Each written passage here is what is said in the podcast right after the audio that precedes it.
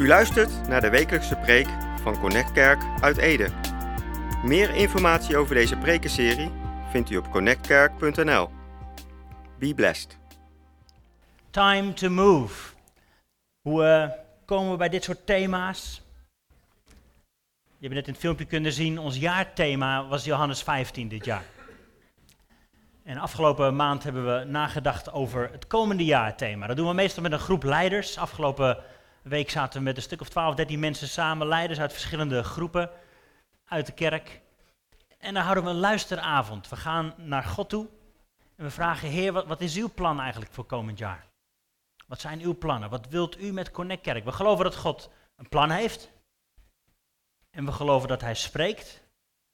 En we geloven dat wij zijn schapen zijn en dus zijn stem verstaan. En dat hij een hele goede herder is en hij ons vooruit wil leiden in de stappen die wij mogen gaan zetten. Dus zo hebben we geluisterd afgelopen week. En dan kreeg een heleboel bijbelteksten, een heleboel ideeën, een heleboel woorden, gedachten. Volgens mij wil God dit zeggen, volgens mij is dit belangrijk. En zo hebben we ook afgelopen jaar gezeten en zo kwamen we op dit thema. En alles wat we al behandeld hebben kwam naar voren op dit soort avonden. Dat we hoorden van God, hey, het is goed om hier naar te kijken, het is goed om dit aan te pakken, het is goed om dit stuk uit de Bijbel te lezen. En zo kwam ook dit laatste thema, Time to Move, vorig jaar aan bod. Dat we geloofden dat God zei, het is belangrijk om ook het te hebben over nieuwe stappen zetten, nieuwe grond innemen, nieuwe dingen gaan ontwikkelen.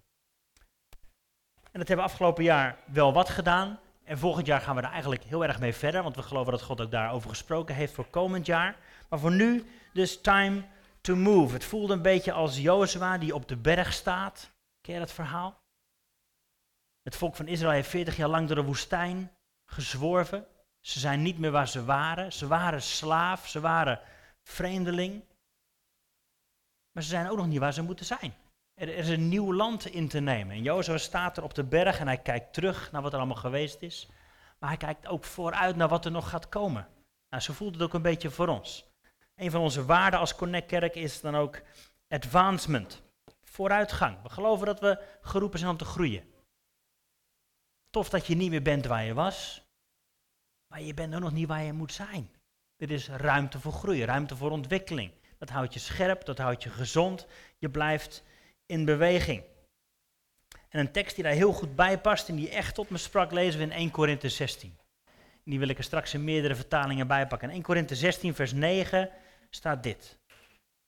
Want er is voor mij een grote en krachtige deur geopend en er zijn veel tegenstanders. Nou, mooie bemoedigende tekst. 1 Korinthe 16. Dit, dit schrijft Paulus aan de Corinthiërs. En je kunt dit verhaal nalezen in Handelingen 19, waar dit eigenlijk gebeurt en waar hij dit beschrijft. Handelingen 19 is Paulus in Efeze. En daar gebeuren bijzondere dingen. Hij komt daar binnen, hij begint met, met spreken, hij ontmoet wat mensen. En die komen tot geloof en die worden gedoopt en het is fantastisch. En er staat er, wordt beschreven in Handelingen 19, het waren ongeveer twaalf mannen. En hier schrijft hij, er is een grote en krachtige deur geopend. Maar het waren ongeveer twaalf mannen. En dan zie je dat met, met die twaalf mannen gaan ze aan de gang. En, en het begint te groeien, het begint te ontwikkelen. Paulus blijft daar een paar jaar. En uiteindelijk hebben ze zo'n invloed in de stad, dat er inderdaad veel tegenstanders komen. Dat ze er eigenlijk uitgestuurd worden, uitgekikt worden. Ze kunnen niet langer blijven. In een andere vertaling staat dit. Er is een grote en krachtige deur geopend. Er zijn veel tegenstanders. Dat staat in de herziende statenvertaling. In de NBG staat dit. Voor mij is een grote en machtige deur geopend. En er zijn veel tegenstanders. Nog een andere vertaling dan, de NBV. Want de deur staat hier wijd open voor mijn werk. Hoewel er ook veel tegenstanders zijn. Als je verschillende vertalingen erbij pakt, dan krijg je een beetje meer het gevoel bij wat er eigenlijk gebeurt. In het Engels dan staat dit in de message. A huge door of opportunity for good work has opened up here. Tussen haakjes. There is also mushrooming opposition. Dat betekent zoiets van, ja, er begint wel wat te borrelen hier aan tegenstand. De NIV staat, because a great door for effective work has opened to me. And there are many who oppose me. En als laatste, laatste de NLT-vertaling staat dit. There is a wide open door for a great work here, although many oppose me. Nou, ik zei al, in Efeze begon het klein, Maar uiteindelijk groeide en groeide die kerk en ze een enorme invloed. En kwamen er ook tegenstanders, want er begon wat te veranderen in de economie daar. Je moet het maar eens doorlezen, Handelingen 19. Maar ik vind het zo'n bemoedigende tekst dit. Paulus die, die kijkt vooruit, hij heeft echt wel plannen, hij weet wat hij wil gaan doen, hij wil gaan reizen enzovoort. Maar hij zegt, waar ik nu ben, is een enorme deur geopend. Er is een enorme deur geopend. Voor een groot werk. Ja, er zijn wel tegenstanders, maar er is een grote deur geopend voor een enorm werk. En eigenlijk zou ik willen dat jij en ik ook zo gaan kijken naar waar we nu staan. Het begon met twaalf man, hè, lezen we in Handelingen 12. Het begint allemaal niet zo groot en misschien is jouw situatie nu dat je denkt, ja, is dit het nou? Maar waar je nu staat, geloof ik dat God je wil bemoedigen door te zeggen, weet je wat, er is een enorme deur open voor je. Het stoplicht staat op groen. En dat betekent, er is veel werk te doen. Mouwen opstropen, aan de slag. En er komt tegenstand. Absoluut. Als jij in beweging komt, als jij gaat move, zeg maar, time to move, als je wat dingen gaat ondernemen, dan komt de tegenstand. Dan komt de tegenstand. Maar er is een enorm werk te doen. En dat geldt ook voor jou. De deur staat open voor een bijzonder krachtig mooi werk. Ik hoop dat dat de komende week, als we het hierover hebben, en komend jaar gaan we ook door met dit soort thema's, dat je je hart weer open kunt gaan zetten hiervoor. Dat je je gedachten kunt openen hiervoor. Oh, is er een deur geopend? Ik dacht dat dit het was. Nee, de deur staat open voor een groot en machtig werk. En ja, er komt tegenstand. Ook voor jou, op de plek waar je nu bent. Hoe kijk je naar je situatie nu, naar je mogelijkheden nu, naar je omstandigheden nu, naar je werkplek nu? Paulus heeft het niet over dan en later, hij heeft het over hier en nu. Er is nu een grote deur geopend. Ik hoop dat je ook zo kunt gaan kijken naar 2020. Naar het jaar wat er aankomt. Er is een grote deur geopend voor je. En misschien weet je al dat je, dat je stappen moet gaan maken. Misschien op het gebied van werk. Dat je voelt, ik zit niet meer op een plek. Het is tijd om te gaan verhuizen. Het is tijd om wat nieuws te gaan ondernemen. Het kan eng zijn. Misschien is jouw tegenstand wel, wel angst voor het onbekende. Of angst om los te laten. Maar er is een deur voor je geopend. En ik geloof dat God volgend jaar grote stappen gaat zetten in ons leven als wij met hem meewandelen. Als wij gaan meebewegen met zijn initiatief. Wat doe je met een open deur? Als het goed is, ga je door die open deur heen. Maar dat betekent ook dat je gaat achterlaten waar je nu staat. Dat je gaat achterlaten waar je nu staat. Misschien kunnen we samen lezen Marcus, hoofdstuk 1, vers 14 tot 20. Het gaat over Jezus die zijn discipelen roept. En nadat Johannes overgeleverd was, gaat over Johannes de Doper, ging Jezus naar Galilea en hij predikte het evangelie van het koninkrijk van God. En hij zei, de tijd is vervuld en het koninkrijk van God is nabijgekomen. Bekeer u en geloof het evangelie. En toen hij bij de zee van Galilea wandelde, zag hij Simon en Andreas, zijn broer, het net in de zee werpen, want het waren vissers. En Jezus zei, kom achter mij en ik zal maken dat u vissers van mensen wordt. En ze lieten meteen hun netten achter en ze volgden hem. En toen hij vandaar verder gegaan was, zag hij Jacobus, de zoon van Zebedeus, en Johannes, zijn broer, die in het nip, schip de netten aan het herstellen waren. En meteen riep hij hen. En ze lieten hun vader in het schip achter met de loonarbeiders en ze gingen weg, hem achterna. Zo'n bijbeltekst die je misschien wel vaker gelezen hebt. Jezus die langs het water liep. Dat zijn liedjes uit mijn tijd, zeg maar. En Simon en Andreas riep. Maar het is goed om je weer te bedenken, hoe, gebeurt zoiets? Hoe gebeurt het dat volwassen mannen die gewoon geld aan het verdienen zijn, dit is hun werk, dat ze zeggen, oh hij roept mij, oké, en alles achter zich laten. Doe jij dat, zou je dat ook doen?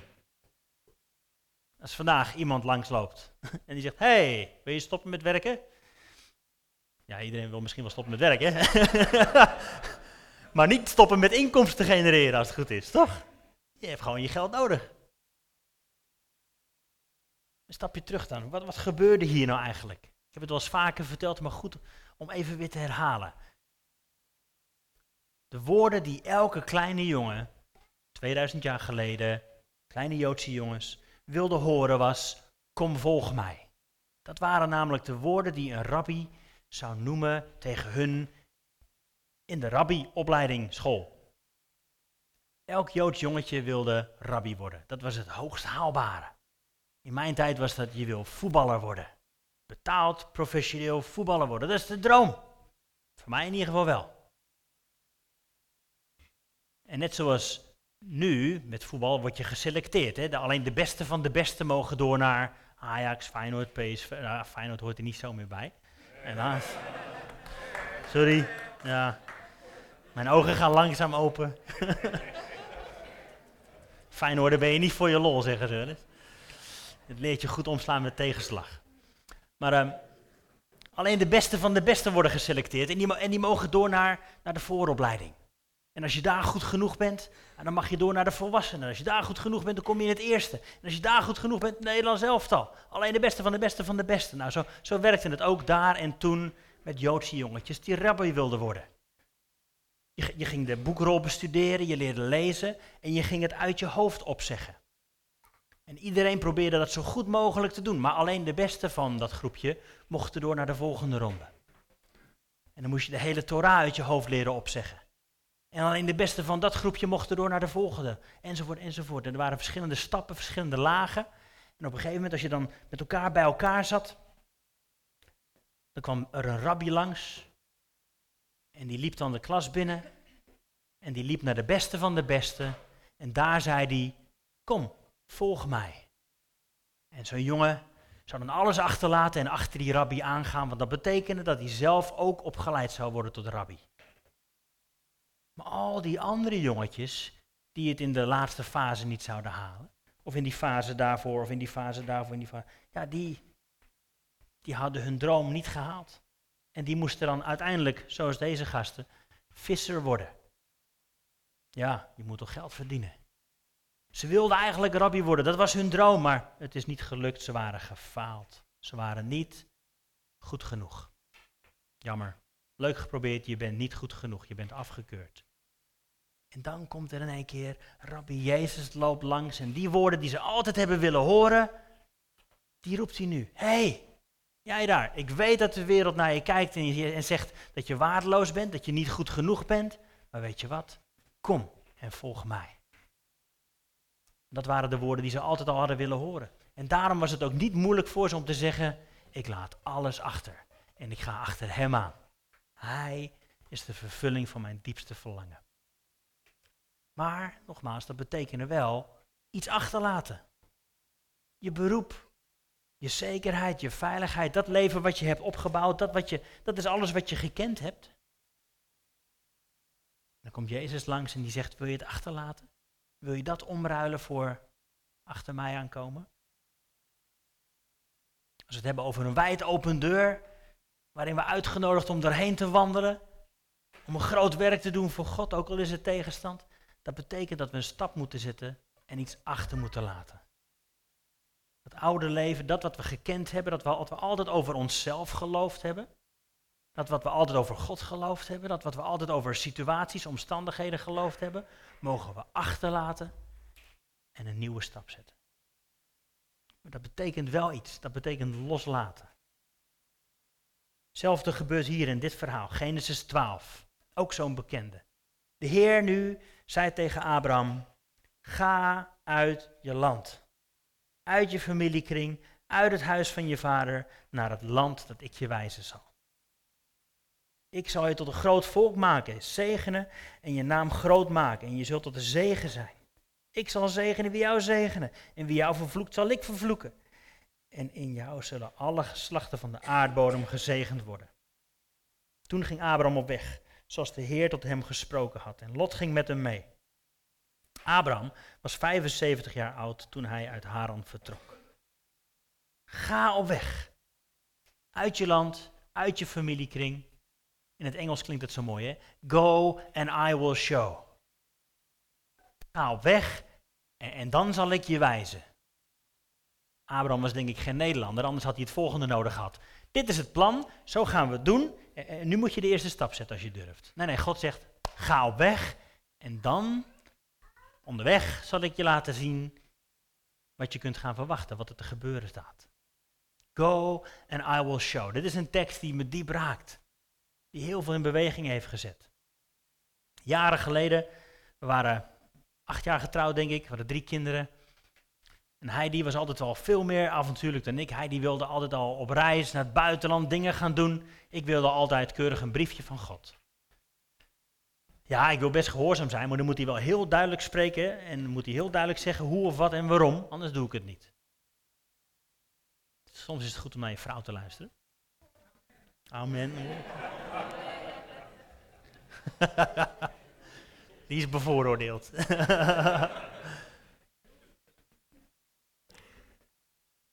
maar ergens in dat proces begon mijn hart open te gaan en we waren een keer op vakantie in Denemarken en we hadden wel eens gehoord van een bijbelschool daar. En na genoeg heen en weer gepraat en gebeden hebben we gezegd tegen God, God, we weten niet zo goed wat uw wil is, maar dit is in ons hart. We zouden het heel tof vinden om een bijbelschool te gaan doen. Om gewoon even eruit te stappen en eens te ontdekken wat dat zou betekenen voor ons.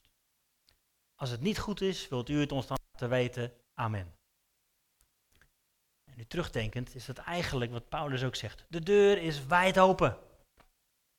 De deur is open. Het stoplicht staat op groen. En God kent de verlangens van je hart. Dus wij, wij gingen daarop reageren. Oké, baan opgezegd, naar het buitenland, kinderen mee in de auto, rijden naar Denemarken. We hebben daar bijna een jaar gezeten. Nou hoeft niet iedereen naar het buitenland. Ik hoop dat je dit helpt in, in jouw proces, in stappen zetten. En die tijd heeft alles veranderd voor ons. Gewoon door zelf in beweging te komen, om door te zien, de deur is open, er zijn mogelijkheden, we mogen stappen zetten. We mogen zelfs lekker keihard falen.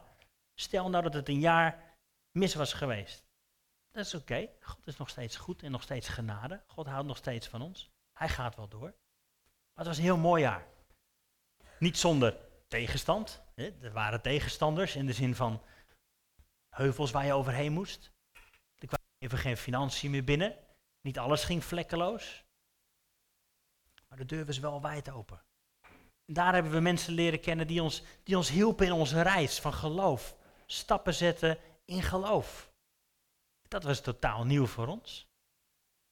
We waren al jaren christen, draaiden al jaren mee in de kerk, deden van alles en nog wat. Maar het echt gaan uitleven, echt zelf stappen gaan zetten, in plaats van alleen maar daar op een podium horen en, en het als kerk misschien samen wel wat nieuwe dingen doen. Zelf, persoonlijk, hoe ga jij dat doen? Daar hebben we mensen leren kennen waardoor we uiteindelijk naar Engeland zijn vertrokken. Hebben een jaar in Denemarken gewoond, toen kwamen we weer terug in Nederland, hebben drie jaar gewoond weer. Kregen ondertussen onze vierde. En toen kwam deze tekst van Abraham. Go and I will show. En in één keer wist ik, ja, we moeten naar Engeland. Waarom? Geen idee. Maar dat is nou net het hele punt van deze tekst. Ga maar op reis. Zet stappen. Onderneem wat.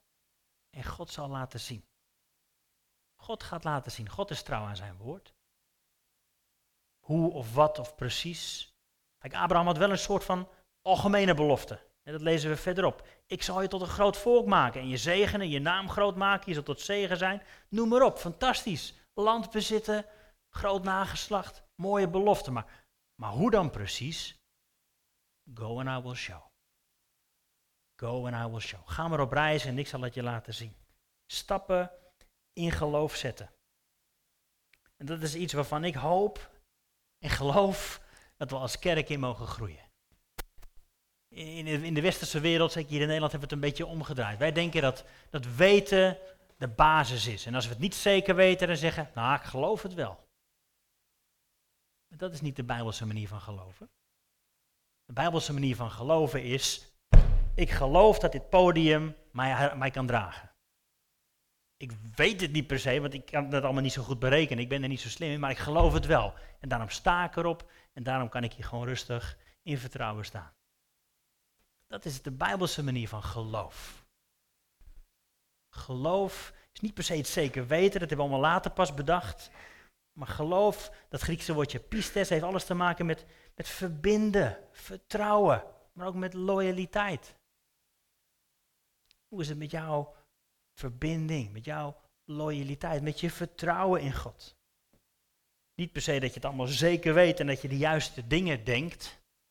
Dat hebben wij ervan gemaakt. Mensen die gelovig zijn, dat zijn mensen die op een bepaalde manier denken over het ontstaan van de wereld of dat er een God is. Dat zijn mensen die gelovig zijn. Maar dat is niet de Bijbelse manier van geloven. De Bijbelse manier van geloven is, ik vertrouw op God.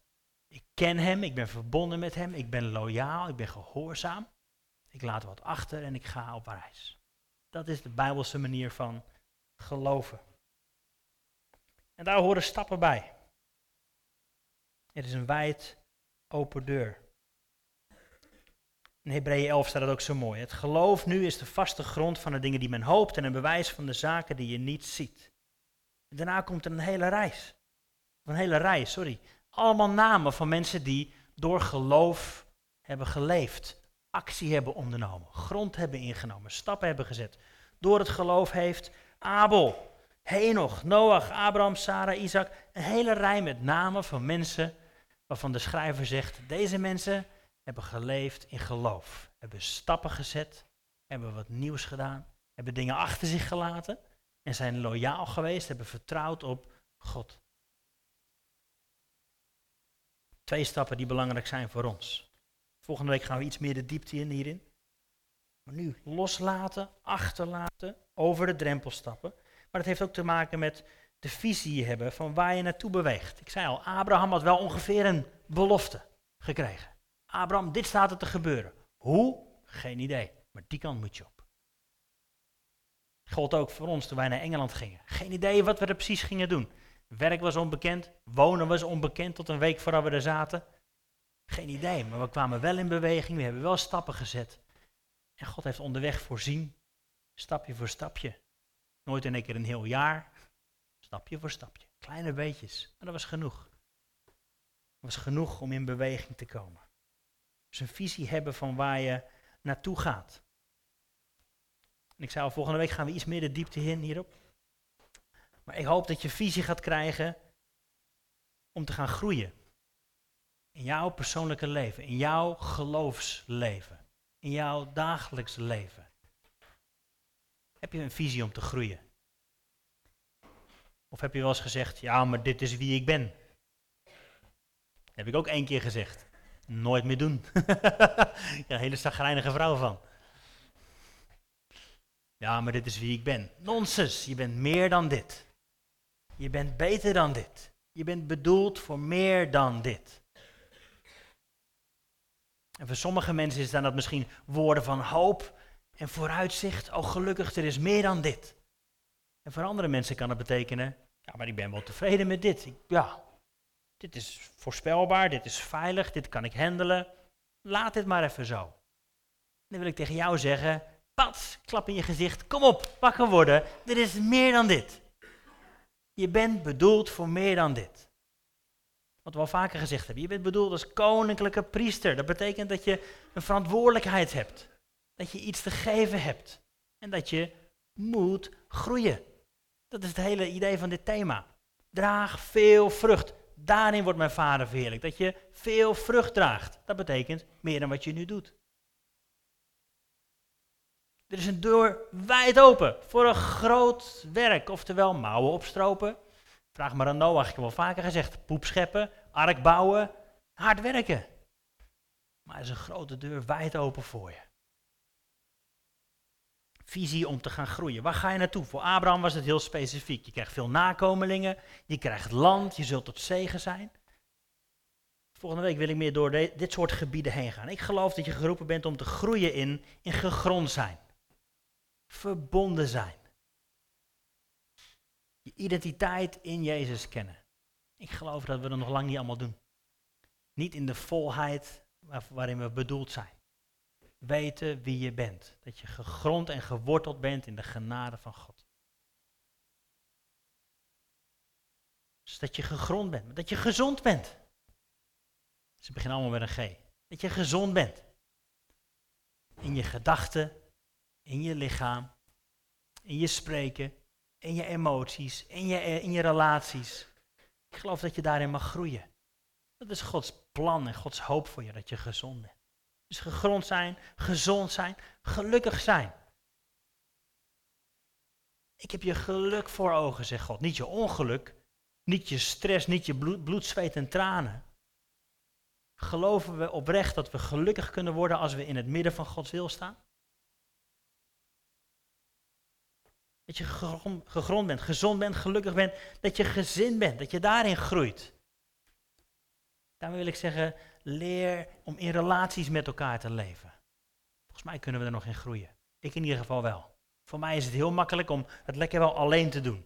Laat mij maar eventjes. Ik heb niet per se mensen nodig. Maar God zegt nee, je bent geroepen om deel uit te maken van mijn gezin.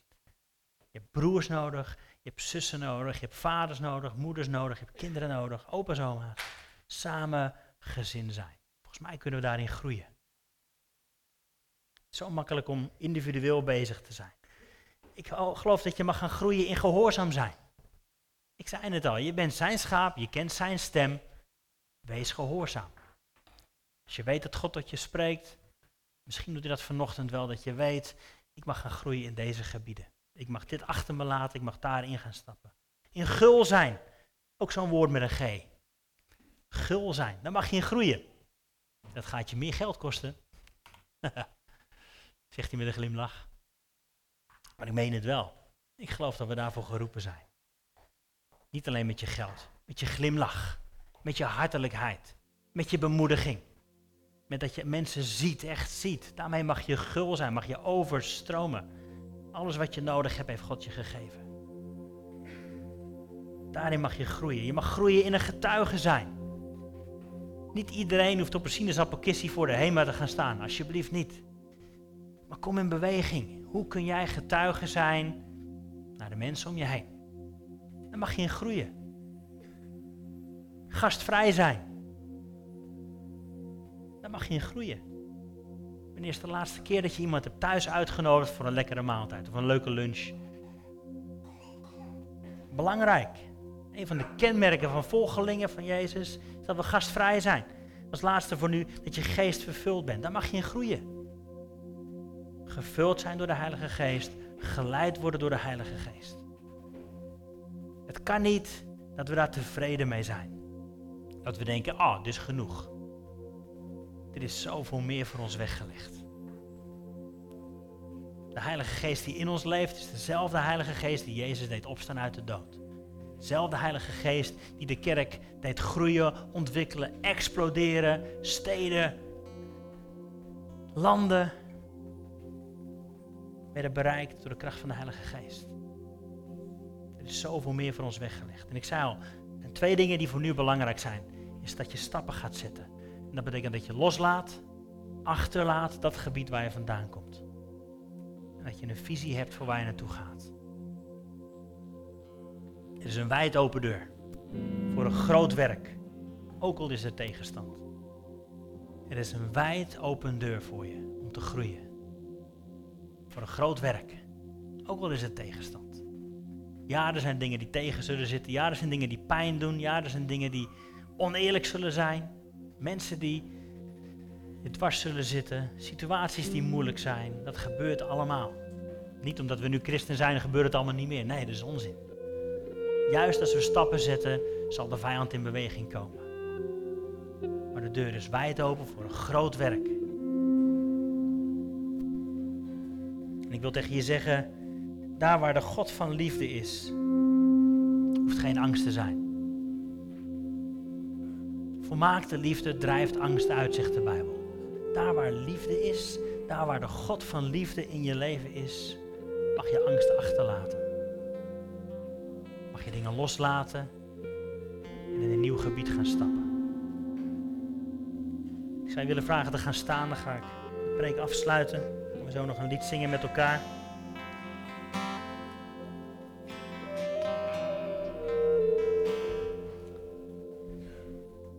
Misschien wil je eenvoudig je handen openen voor je. Als we samen gaan bidden.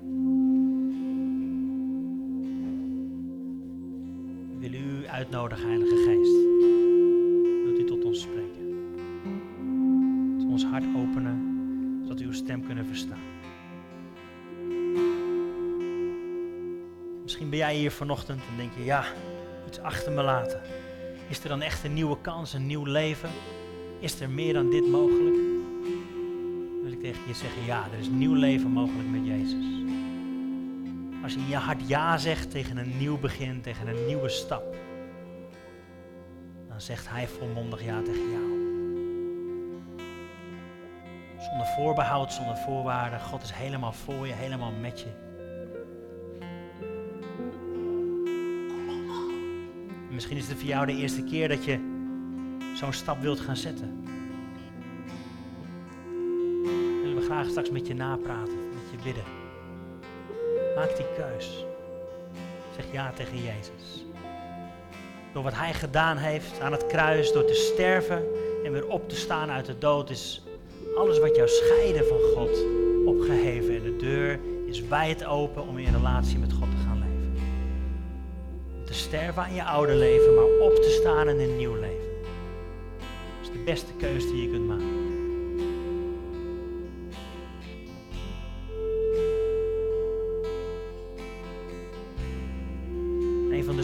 Als we een nieuw gebied in willen gaan nemen, als we iets achter ons willen laten, is vergeving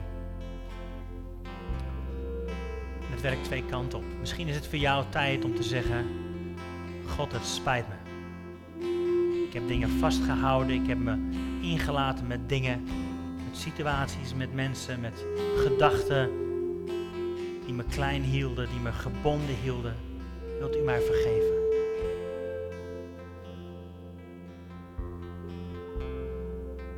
Daar de tijd voor. Als we hier zo staan, we nemen daar wat tijd voor om die gedachten uit te spreken naar God. Heer, wilt u mij vergeven? Dank u wel dat u mij vergeeft.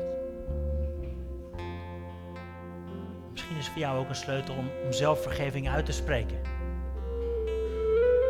Misschien zijn er mensen die inderdaad hebben gevoeld als tegenstand. Mensen die je hebben gekleineerd. Mensen die je hebben gekwetst. Waardoor je nu denkt zoals je denkt over jezelf, over God, over anderen.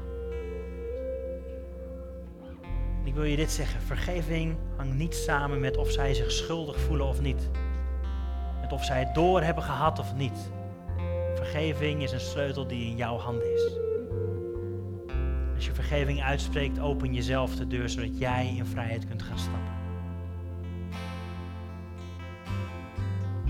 Is dat voor jou nu de tijd om dat die gedachte uit te spreken. Heer, ik wil, ik wil hem of haar vergeven.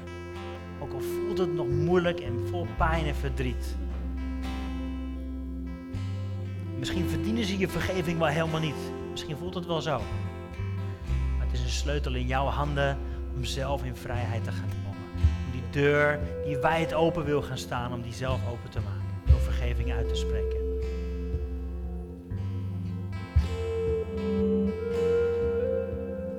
Vergeving, geef vergeving. En als laatste wil ik hier kort wat tijd voor nemen. Om een visie te krijgen voor jouw nieuwe stap. Heilige Geest, ik wil u vragen om in deze tijd tot ons hart te spreken. Hoe kan ons leven eruit gaan zien als we die nieuwe stap nemen? Wat heeft u voor ons in gedachten? U had voor Abraham een fantastisch, fantastische belofte. En voor ons zijn er ook heel veel algemene beloften in de Bijbel. Maar wat is voor ons nu specifiek? Iets waar we een stap in mogen nemen, iets waar we in mogen groeien. Wilt u spreken, Heer?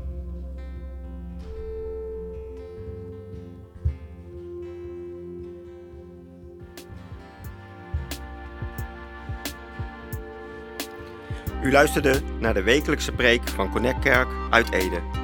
Meer informatie over deze gemeente en alle preken over dit thema vindt u op connectkerk.nl of bezoek onze Facebookpagina.